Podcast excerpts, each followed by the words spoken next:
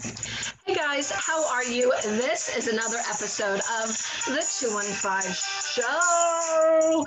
And here, this week's episode, we are actually going to go over how to live a happy, healthy life. This is an article um, from the Better Homes and Gardens uh, March 2021 article. And there's a couple top tips on pages that will give us an idea of how you can actually go ahead and be healthier. Now, this first one says 20%. 20% is how much you can lower your anxiety if you strength train twice a week.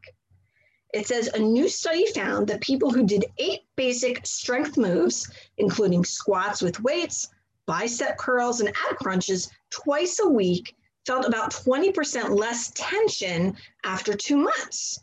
It may be that getting physically stronger translate to feeling mentally stronger. Be able to create an easy on-the-go workout with apps like JetFit, or I'm sorry, JEFIT, J-E-F-I-T, or Fitbod, F-I-T-B-O-D. So 20% is how much you can actually lower your anxiety if you strength train twice a week. I will have to try that out and I will let you know. Also, a lot of people have been asking, is it safe to wear a mask while, excuse me, hiccups, while you exercise? Now, while none, nothing on here is making any medical claim, this is from Better Homes and Gardens.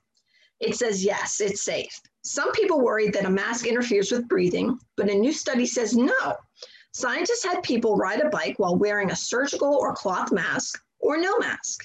They found no difference between oxygen levels, heart rate, and performance. And then it tells you for comfort, go look at these websites for different types of masks. So, according to this, it is safe to wear a mask while you exercise. And it says that your um, mask will not interfere with breathing and they found no difference in the oxygen levels, heart rate, and performance. Let's see here. Um, 42%. It says healthy sleep patterns lower your, lower your risk of heart failure by 42%. Although most people know good sleep can fend off weight gain, heart disease, diabetes, and more, one in three Americans don't get enough.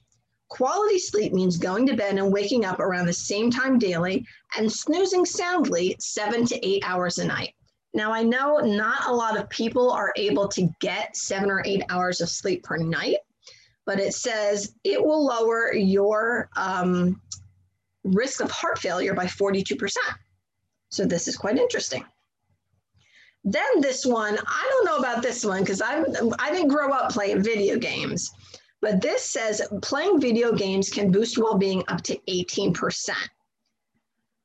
I don't know if how long you play them is, is in, in somewhere factored into this, but st- scientists studying people 18 plus found that gaming improved mental health, perhaps because of the social aspect of playing with others. Research also suggests that video games can relieve stress in adults and kids but keep tabs on the amount of time you play by using a tracker like TimeCamp. You can also monitor kids' gaming time with parental controls. So that's actually quite interesting that playing video games can boost your well being up to 18%. Healthy sleep patterns can lower your risk of heart failure by 42%. This also says that it is safe to wear a mask while you exercise. And 20% is how much you can lower your anxiety if you strength train twice a week. I hope you guys enjoyed these little tidbits of information. I love giving this out to you. I love looking for them. I hope you guys go ahead and rate the podcast here. I will talk to you guys soon. Please be safe, happy, and healthy. We'll see you later. Bye bye.